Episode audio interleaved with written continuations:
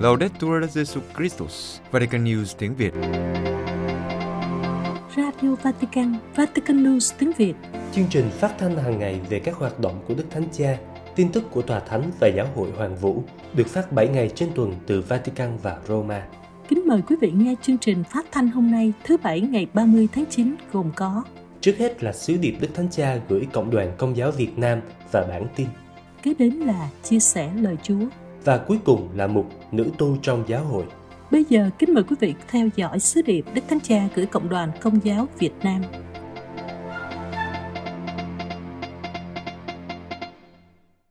Sứ điệp Đức Thánh Cha gửi Cộng đoàn Công giáo Việt Nam Trưa thứ Sáu ngày 29 tháng 9 năm 2023, Phòng báo chí Tòa Thánh công bố sứ điệp của Đức Thánh Cha gửi Cộng đoàn Công giáo Việt Nam nhân dịp công nhận thỏa thuận về quy chế cho đại diện thường trú của Tòa Thánh và văn phòng đại diện thường trú của Tòa Thánh tại Việt Nam.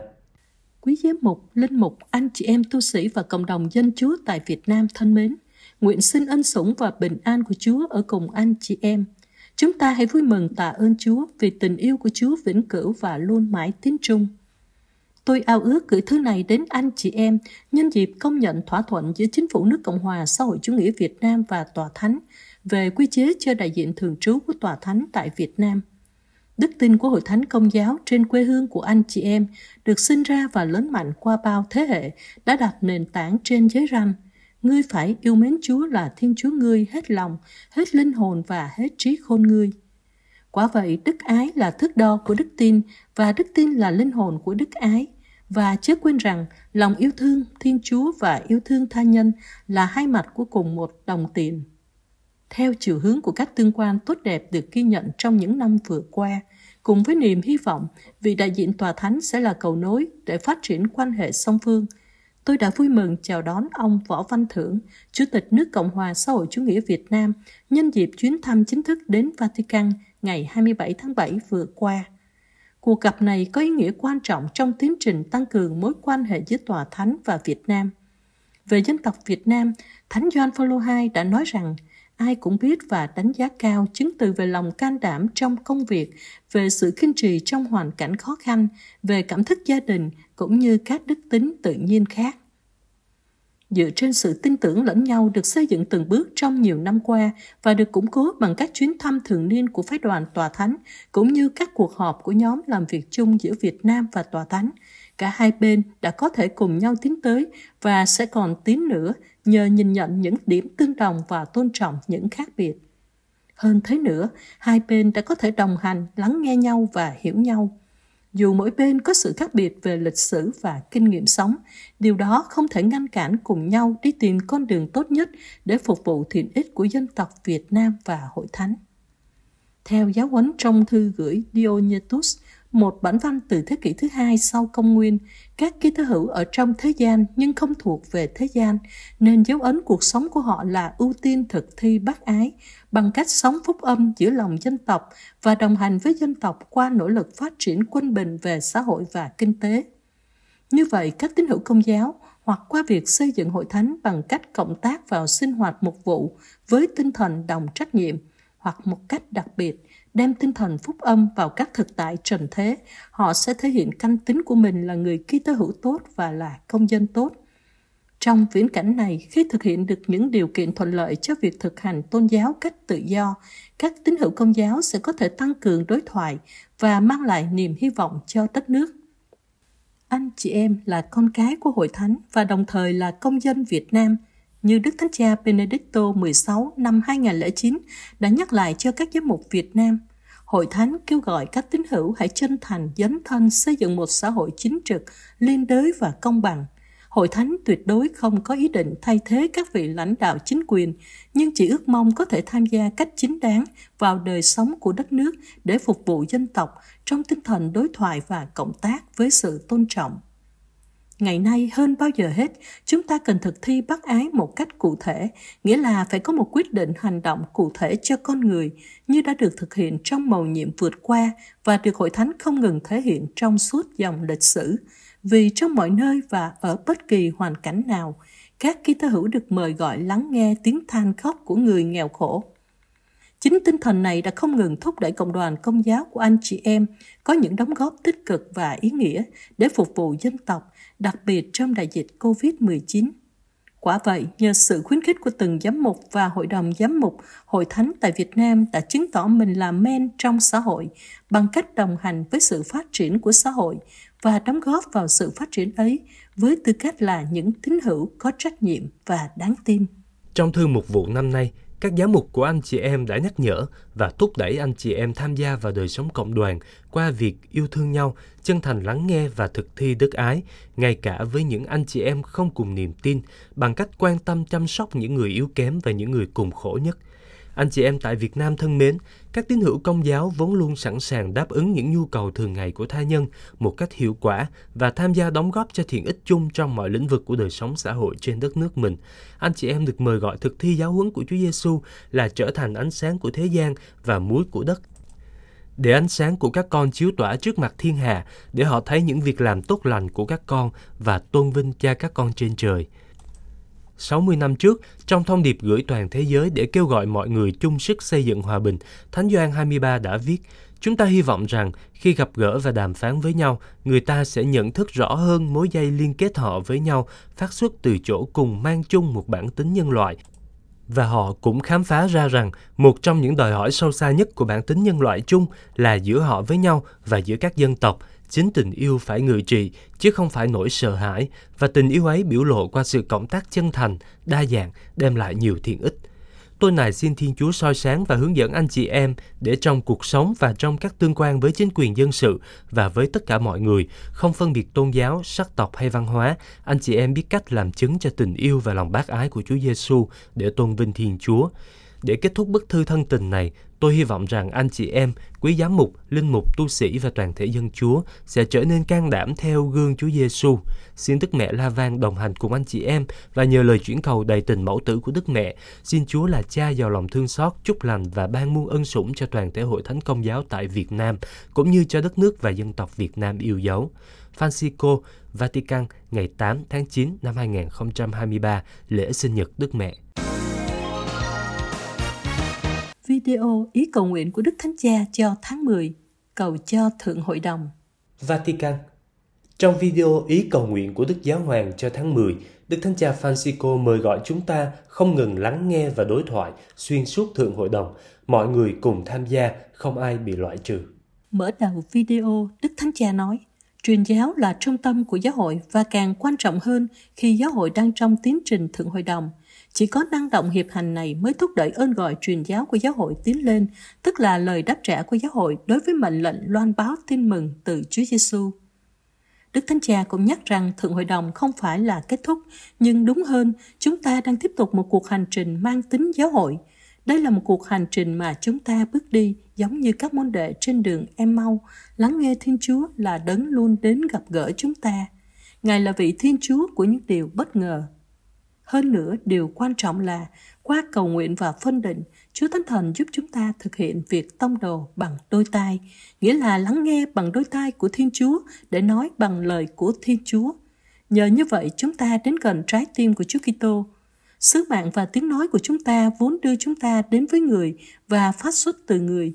Tiếng nói này vén mở cho chúng ta thấy trọng tâm của sứ mạng là đến với mọi người, tìm kiếm mọi người, chào đón mọi người bao gồm mọi người mà không loại trừ bất kỳ ai. Đức Thánh Cha kết luận với lời mời gọi, chúng ta hãy cầu nguyện để giáo hội biết lắng nghe và đối thoại như một lối sống ở mọi cấp bậc để giáo hội được Chúa Thánh Thần hướng dẫn đến các vùng ngoại vi của thế giới. Cha Frederick Fornos, dòng tên, Giám đốc quốc tế mạng lưới cầu nguyện toàn cầu của Đức Thánh Cha, nhận xét về thời điểm quan trọng này mà giáo hội đang sống – trong giai đoạn thứ ba của Thượng Hội đồng, Đức Thánh Cha Francisco mời gọi chúng ta cầu nguyện để cho lắng nghe và đối thoại trở thành phong cách của đời sống giáo hội ở mọi cấp độ, vì đây là một ân sủng. Chỉ bằng cách này chúng ta mới có thể lắng nghe Chúa Thần và để cho Ngài hướng dẫn. Điều này đòi hỏi phải cầu nguyện và phân định. Hãy để mình được Chúa Thánh Thần hướng dẫn và như Ngài nói ngay sau đó, điều này giả định trước việc lắng nghe nhau.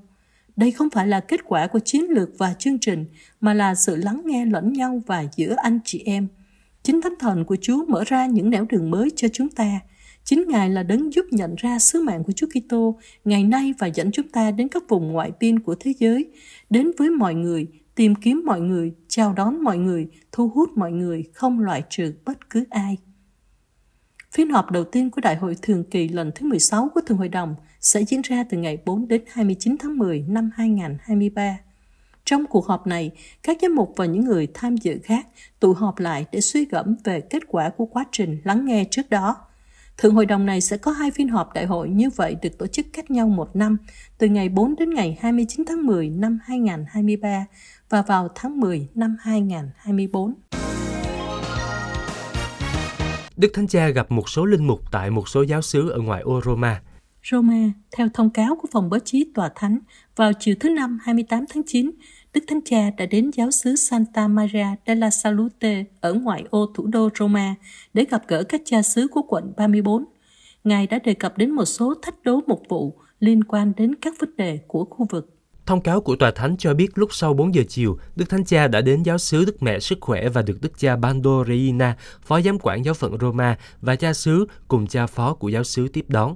Trong một thông cáo báo chí, Tòa giám quản Roma nêu rõ rằng các linh mục gặp nhau tại giáo xứ thuộc quận 34 và cùng với họ còn có các quận trưởng của khu vực phía Tây của giáo phận. Đức cha Reina tuyên bố vào cuối cuộc họp, đó là một cuộc tranh luận huynh đệ theo hướng đối thoại. Đức cha nêu rõ rằng các chủ đề đề cập đến những thách đố mục vụ và cũng liên quan đến các vấn đề của khu vực. Một khu vực trong đó giới trẻ gặp khó khăn và bị loại trừ khỏi xã hội, nhưng có nhiều người thiện chí sinh sống. Tòa giám quản cũng nói rằng Đức Thánh Cha Francisco đã lựa chọn đến thăm quận này vì hai tin tức nghiêm trọng đã xảy ra ở đây. Trong những tháng gần đây, Michele Maria Causo và Rosella Nappini đã bị giết. Michele Maria Causo, 17 tuổi, bị một người bạn cùng trang lứa đâm chết vào tháng 6 năm ngoái, trong khi Rossella Nappini, một y tá 52 tuổi, bị bạn tình cũ đâm vào tháng 9 tại sảnh của một tòa nhà ở quận Primavalle. Theo Đức Hồng Y tân cử của Cape Town, vai trò của Hồng Y là phục vụ. Roma, Trò chuyện với Vatican News trước khi diễn ra công nghị phong Hồng Y vào sáng thứ Bảy 30 tháng 9, Đức Hồng Y tân cử Stephen Priestlin, Tổng giám mục Cape Town, nói rằng chức Hồng Y không phải là một vinh dự, nhưng là để phục vụ. Đức Hồng Y tân cử Priestlin nói, Đức Thánh Cha Francisco thực sự đã coi đó là một điểm rất quan trọng. Nó không phải là một vinh dự hay một đặc ân, nhưng là sự phục vụ giáo hội và phục vụ vương quốc của Thiên Chúa. Tôi sẽ cố gắng trung thành thực hiện điều đó tốt nhất có thể, nhưng tôi còn phải học hỏi rất nhiều. Tổng giám mục Cape Town nói rằng Ngài sẽ nối bước vị hồng y tiền nhiệm Wilfrid Fox Napier. Tôi rất muốn tiếp tục những gì Ngài đã làm trong nhiều năm qua bởi vì Ngài thực sự đã phục vụ giáo hội rất tốt – đồng thời giải thích rằng các ưu tiên của Ngài sẽ tập trung vào phẩm giá của sự sống và nhu cầu bảo vệ sự sống qua mọi giai đoạn, từ khi còn trong bụng mẹ cho đến khi chết tự nhiên.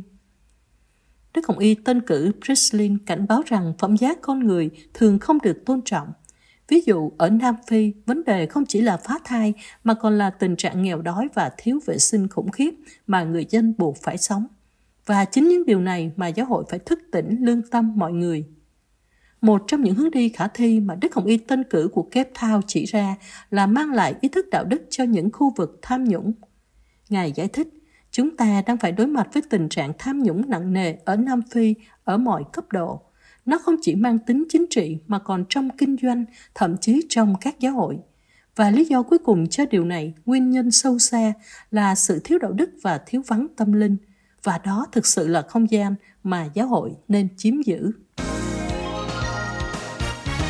các giám mục Pháp phát động dự án cứu di sản tôn giáo đang bị hư hại.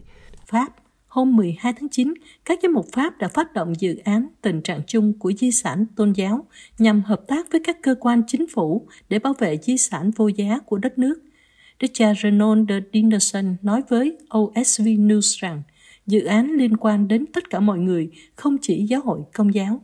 Với tư cách là giám mục của giáo phận nông thôn Xoa Sông, nơi có làng Bonnevala, nơi diễn ra lễ phát động dự án, Đức cha Renaud de Dinesha đã có mặt tại buổi giới thiệu dự án. Ngài cho biết có sự quan tâm thực sự đối với dự án ở mọi cấp độ. Theo luật năm 1905 về việc tách biệt giữa giáo hội và nhà nước, hơn 40.000 nhà thờ công giáo phụ thuộc vào quản trị của nhà nước và việc tài trợ cho việc bảo trì của các cơ sở tôn giáo này tùy thuộc vào hội đồng thành phố.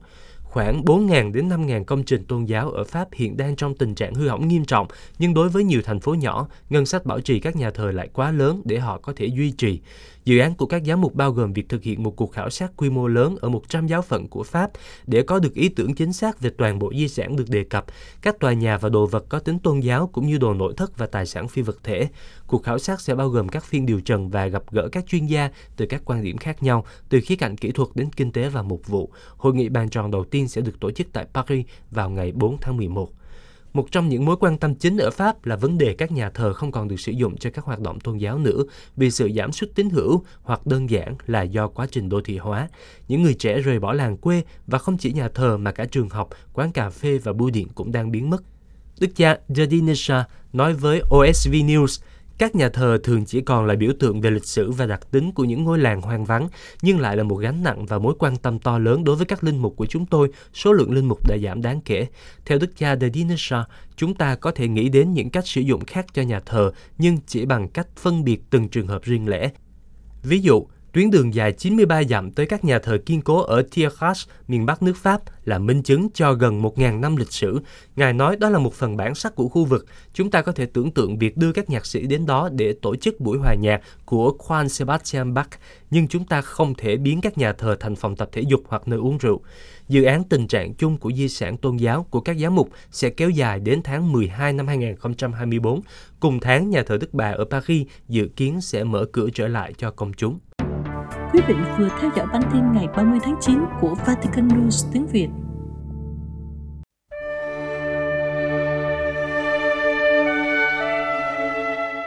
Vatican News tiếng Việt. Chuyên mục Chia sẻ lời Chúa. Đức cha Giuse Vũ Văn Thiên, Tổng giám mục Hà Nội, chia sẻ lời Chúa Chúa Nhật thứ 26 thường niên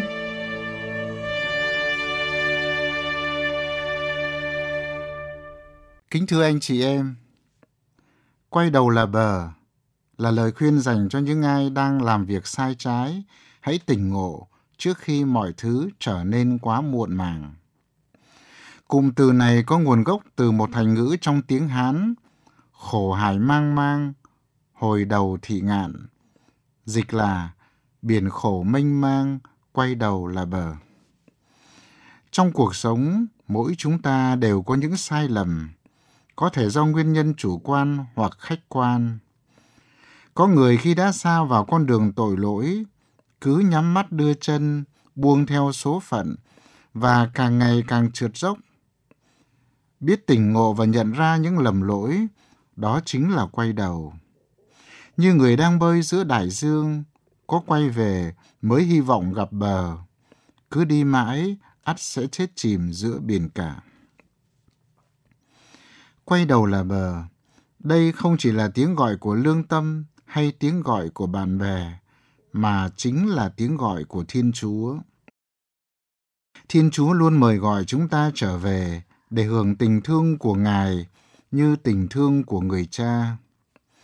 Suốt bề dày của lịch sử cứu độ, Thiên Chúa bằng mọi cách luôn kêu gọi tội nhân sám hối trở về để được ơn tha thứ bởi vì Chúa là đấng từ bi, người có giận, giận trong giây lát, nhưng yêu thương, thương suốt cả đời.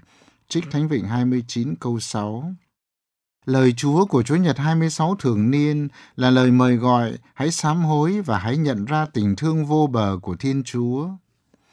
Ngôn sứ Ezekiel đã ghi lại lời Chúa phán, nếu kẻ gian ác bỏ đàng gian ác nó đã đi và thực thi công bình chính trực, nó sẽ được sống. Thiên Chúa rất dễ quên quá khứ của những tội nhân. Ngài không muốn nhớ lại những sự dữ của con người. Những việc làm thiện hảo của hiện tại sẽ chuộc được những lỗi lầm trong quá khứ. Cũng vậy, những điều gian ác người ta làm không thể biện minh cho một quá khứ tốt lành. Những ai cố tình chối bỏ giáo huấn của Chúa mà chạy theo lối sống gian tà sẽ phải trả giá cho những lựa chọn của mình. Chúa trao cho ngôn sứ Ezekiel nhiệm vụ cảnh báo dân chúng để họ từ bỏ lối sống xa đọa, sám hối trở về với Chúa để được Ngài thứ tha. Con người thường dựa vào lối suy nghĩ thiền cận và ích kỷ của mình để phê phán cả Thiên Chúa. Vì thế Đức Chúa đã phán, phải chăng đường lối của ta không ngay thẳng, hay đường lối của các ngươi mới không ngay thẳng? Chúa là đấng công minh, ai làm điều xấu sẽ phải trầm luân, ai làm điều lành sẽ được thưởng phúc. Trong đoạn văn liền trước bài đọc này, Đức Chúa đã khẳng định, ai phạm tội kẻ ấy phải chết. Con không mang lấy tội của cha, cha cũng không mang lấy tội của con. Ezekiel chương 18 câu 20 Người ta không được lấy công của quá khứ mà xóa đi tội của hiện tại. Cũng vậy, không thể căn cứ tội của ngày xưa để trừng phạt ngày nay. Trong xã hội của chúng ta, nhiều người cậy thân nhân có chức quyền để làm những điều sai trái, rồi lại chạy án, tráo chờ biến tội thành công hoặc biến một hành vi phạm pháp trở thành vô hại. Tiền bạc làm cho con người mở con mắt và mất lương tâm là thế. Con Thiên Chúa đến trần gian để kêu gọi những tội nhân trở về. Trong số những người nghe Chúa Giêsu giảng, có người giàu, người nghèo, có người trí thức, người bình dân, có những người thu thuế và những cô gái làng chơi đã rộng mở tâm hồn để đón nhận lời giáo huấn của Chúa.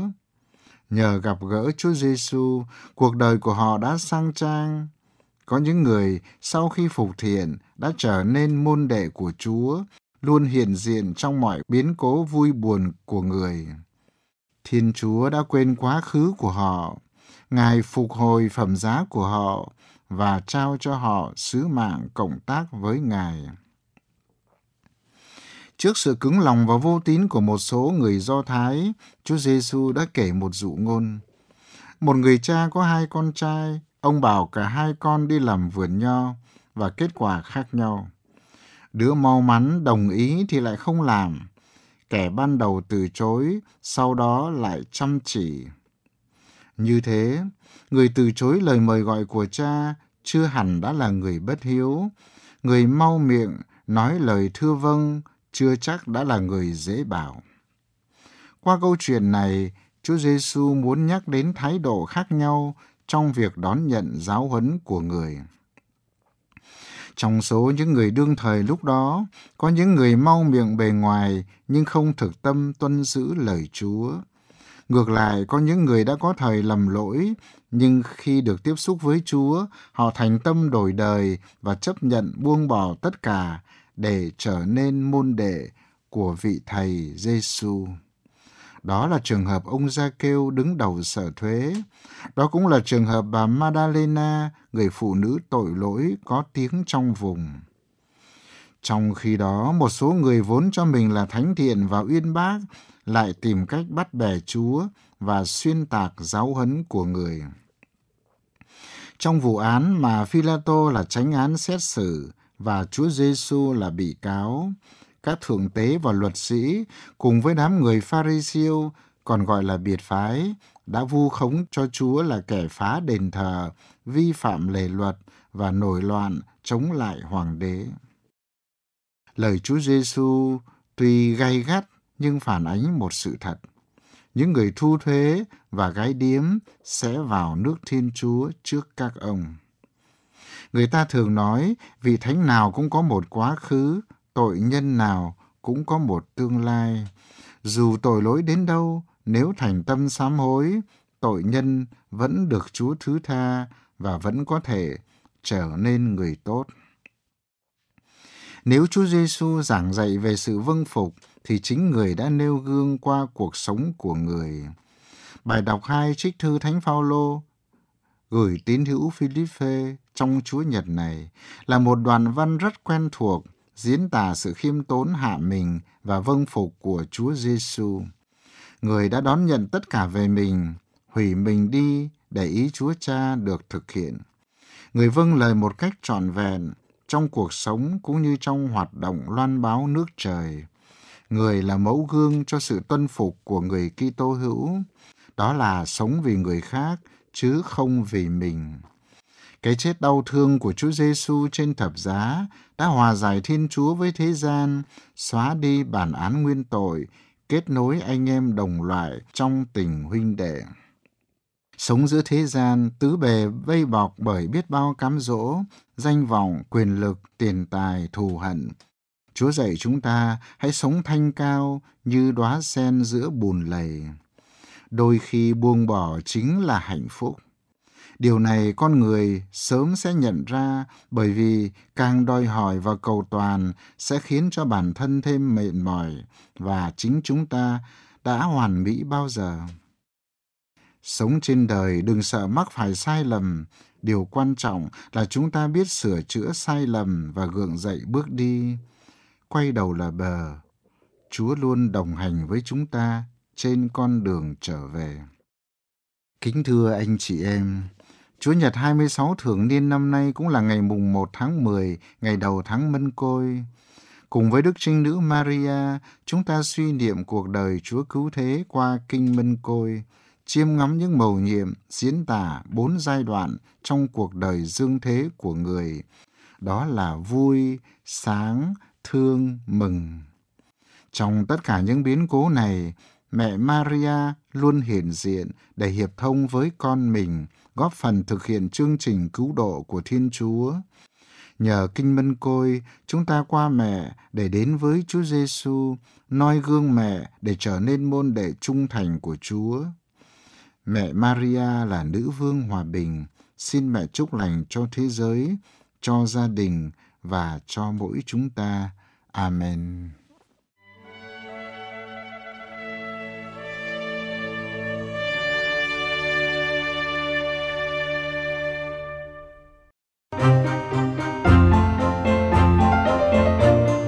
Vatican News tiếng Việt Chuyên mục Nữ tu trong giáo hội. Các nữ tu nữ tử bác ái phục vụ người nghèo ở quần đảo Salomon.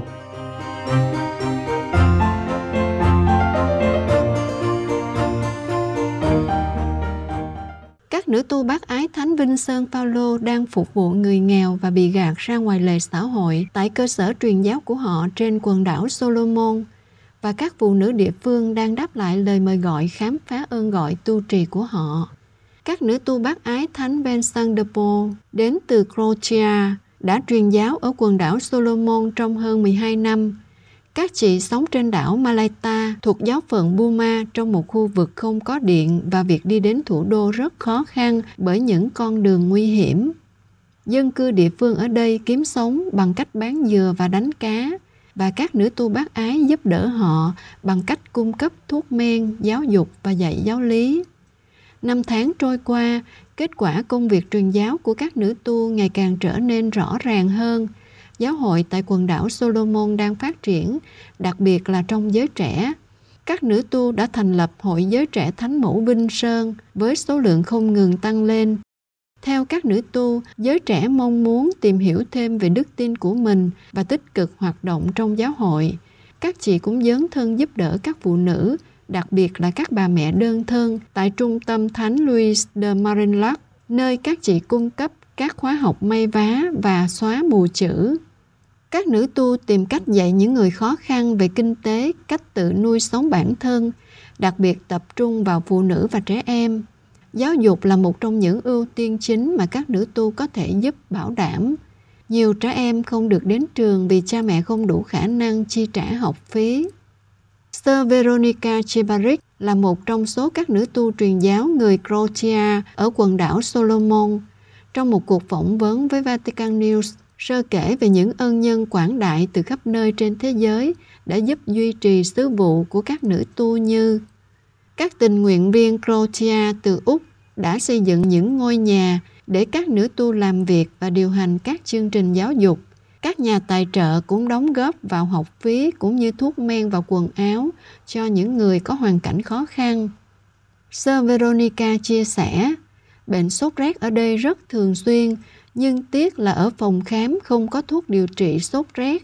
Chúng tôi cố gắng giúp đỡ ít nhất là trẻ em và phụ nữ mang thai những hòn đảo mà một số người thậm chí còn gọi là bị cấm vì chúng hầu như không được nhìn thấy trên bản đồ. giờ đây đang được sinh ra trong đức tin. Một số thiếu nữ địa phương đã gia nhập dòng Croatia. Do đó, cộng đoàn Burma hiện có hai nữ tu khấn, một tập sinh và hai ứng viên đến từ quần đảo Solomon.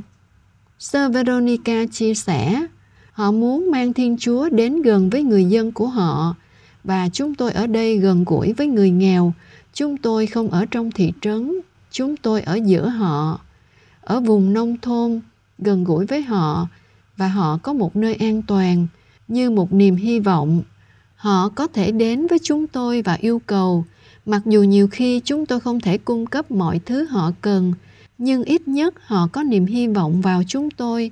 Và tôi tin rằng những cô gái đó những người em gái của chúng tôi và những người đang tham gia cùng chúng tôi đều nhận ra điều đó. Giáo hội cử hành lễ Thánh Vinh Sơn Phaolô vào ngày 27 tháng 9, nhưng ở quần đảo Solomon, lễ này kéo dài cả tháng 9, đặc biệt là trong giới trẻ Thánh Mẫu Vinh Sơn và Hiệp hội Thánh Vinh Sơn Phaolô. Vào ngày lễ Thánh Vinh Sơn Phaolô, họ sẽ cử hành thánh lễ và trong đó họ sẽ phân phát bánh mì cho những người tham dự. Sơ Veronica giải thích, chúng tôi chia sẻ một chiếc bánh nhỏ cho mỗi người sẽ tham dự thánh lễ. Đó là một cách tượng trưng để chứng tỏ rằng chúng tôi đang chia sẻ cuộc sống của mình bằng cách chia sẻ tấm bánh của mình và rằng tất cả chúng tôi là một gia đình lớn. Đó là điều mà Thánh Vinh Sơn Phaolô đã dạy chúng ta rằng luôn có một nơi dành cho tất cả mọi người. Sơ Veronica nói rằng cuộc đời của Sơ đã thay đổi trong thời gian truyền giáo ở quần đảo Solomon và quan niệm của Sơ về hạnh phúc cũng vậy. Sơ chia sẻ, quần đảo Solomon được gọi là quần đảo hạnh phúc vì mọi người biết ơn những gì họ có. Họ biết ơn cuộc sống của họ. Họ biết đó là một món quà lớn đối với họ. Họ sống trong thời điểm hiện tại và họ biết ơn những gì họ có trong ngày hôm đó bởi vì họ không thể giữ gìn điều gì đó cho ngày mai đó là điều mà đôi khi chúng ta quên mất chúng ta có được hạnh phúc đích thực bằng cách chia sẻ với người khác chúng ta không thể hạnh phúc một mình được